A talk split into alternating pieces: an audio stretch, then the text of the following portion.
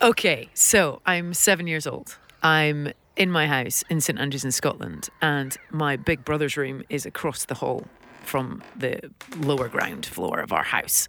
And his door is shut all the time, and I can hear stuff coming out of his room, and it's on the really cool flat C90 cassette player. And I've only got access to this really big, nasty, like brick, like upright C90 cassette player. But my one has double tape deck, so I can record on it. I'm sitting outside his door and he's playing Bon Jovi, he's playing Def Leppard, he's playing Van Halen, and I think a little bit of Dire Straits as well. But Bon Jovi was totally my favourite. I used to sit outside his door basically making mixtapes of Bon Jovi that sounded so bad because I was recording it through his door.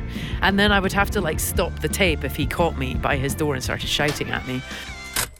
I'd be like, no, you're ruining my tape.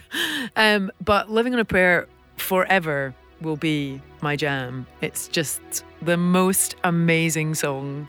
It makes me so happy. And about, well, let's think, like 35 years later, uh, my brother Joe and I ended up at Live Earth in New York, in Giant Stadium, watching Bon Jovi live in the front row. Um, so this song means the world to me and will always just make me headbang till I have a sore neck. This is the only Living on a Prayer by Bon Jovi.